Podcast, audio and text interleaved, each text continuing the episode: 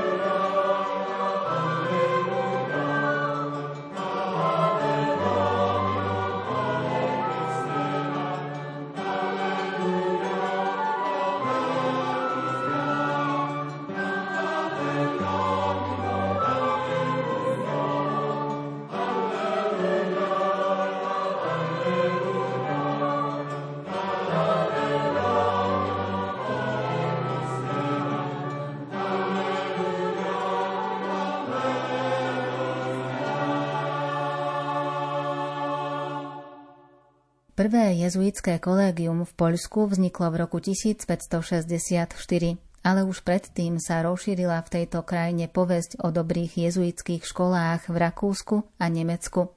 Preto niektoré zámožnejšie rodiny posielali svojich synov na štúdium do týchto škôl. Tak to bolo aj v prípade mladého šľachtica Stanislava Kostku, ktorý sa uctieva v cirkvi a osobitne v jezuitskej reholi ako svetec a patron mládeže a rehoľných novicov. Stanislav s radosťou prekonal aj tie najtvrdšie skúšky. Preto ho svätý Peter Canisius poslal do Ríma, kde by sa ďaleko od príbuzných mohol spokojnejšie venovať rehoľnému životu. V sprievodnom liste poslal nemecký provinciál veľmi pekné svedectvo o charaktere a rehoľnom povolaní mladého Poliaka. Okrem iného napísal Očakávame od neho veľké veci. A v tomto je svätý Stanislav Kostka príkladom pre mnohých – Mladým ľuďom zanechal svoje životné heslo Narodil som sa pre väčšie veci. Do svetých jezuitov môžeme spomenúť ľudí, ktorí sú blízki predovšetkým slovenskému vedomiu, a to sú košickí mučeníci. Vo všeobecnosti spomíname troch, Melichár Grodský, Štefan Pongrác a Marko Krížin. Marko Krížin bol diecezný kňaz a tak ostatní dvaja boli jezuiti a nedávno vyšla aj publikácia o ich životopise a dozvedeli sme sa zaujímavé veci.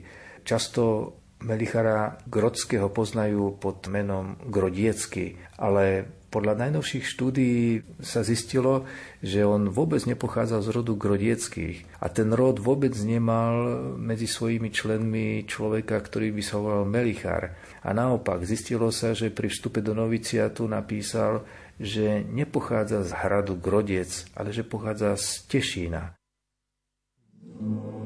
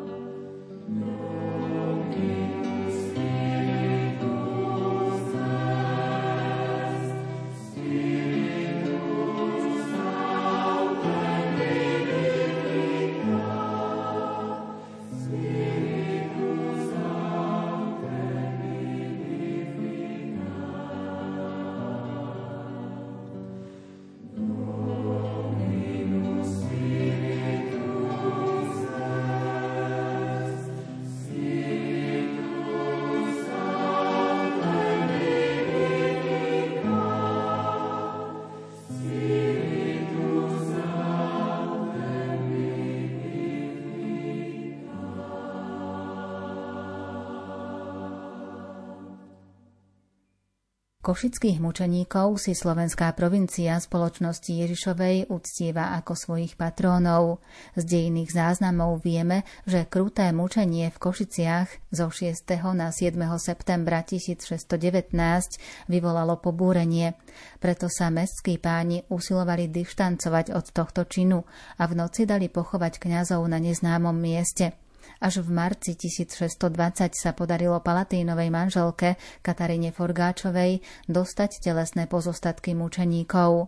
Po prechodnom uložení v Nižnej Šebastovej a Hertníku boli v roku 1635 prevezené do Trnavy, kde sa ich veľká časť uchováva v Uršulínskom kostole svätej Anny a v jezuitskom kostole Najsvetejšej Trojice.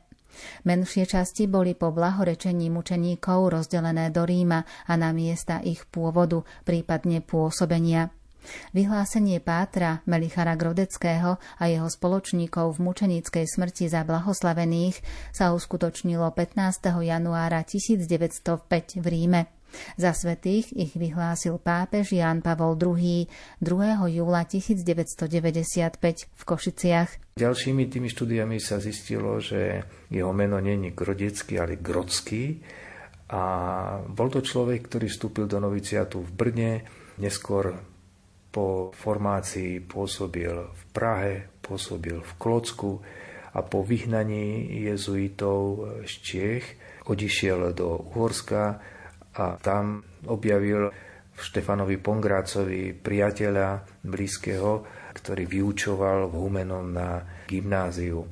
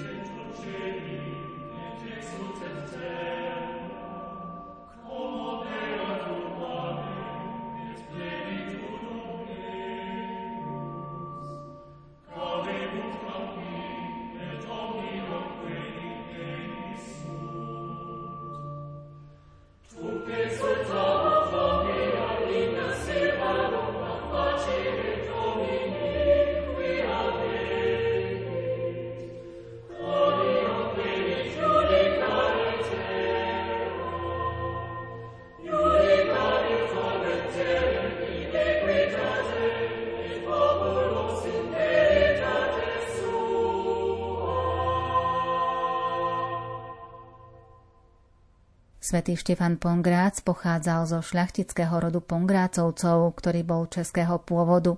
Do Uhorska prišli v 13. storočí a za zásluhy boli v roku 1286 povýšení medzi krajinskú šľachtu. V neskorších storočiach zohrali významnú úlohu v Uhorsku, najmä na terajšom Slovensku. Početné potomstvo tohto rodu sa usadilo v rozličných častiach krajiny a jednotlivé vetvy sa nazývali podľa žúb, kde mali sídla a majetky. V roku 1618 si situácia v cirkvi v Košiciach vyžadovala stálu jezuitskú misiu. Katolíci v meste boli opustení bez riadnej duchovnej starostlivosti. Okrem toho cisársky veliteľ košickej posádky Ondrej Dolci žiadal duchovnú službu pre svojich vojakov. Provinciálny predstavený určil pre košickú misiu pátrov Štefana Pongráca a Leonarda Priesola, ktorého na konci roku 1618 alebo začiatkom roku 1619 vymenil páter Melichar Grodský. Obaja aj Pongrác, aj Grodsky chodievali aj do Košíc, ktoré bolo vtedy protestantským mestom. Chodievali tam slúžiť katolickým vojakom, ktorí v košickej posádke žili. A tam ich pristihla aj tragická udalosť, keď mesto obsadil Juraj Rákoci a nechal oboch kňazov uväzniť a v septembri 1619 boli aj popravení, pretože odmietli konvertovať na protestantskú vieru a chceli zostať teda katolickými kňazmi.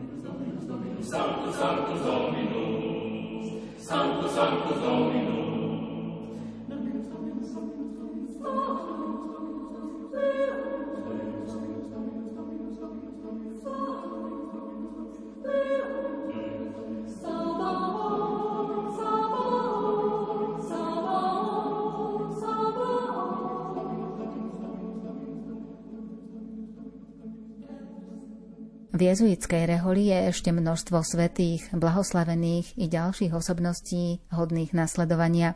Ešte niektorých nám rektor jezuitského kostola Najsvetejšieho spasiteľa v Bratislave, páter Milan Hudaček, pripomenie v ďalšom vydaní relácie Kláštory a rehoľný život. Na príprave toho dnešného sa podielali hudobná redaktorka Diana Rauchová, majster zvuku Marek Grimovci a moderátorka Andrá Čelková. Do počutia.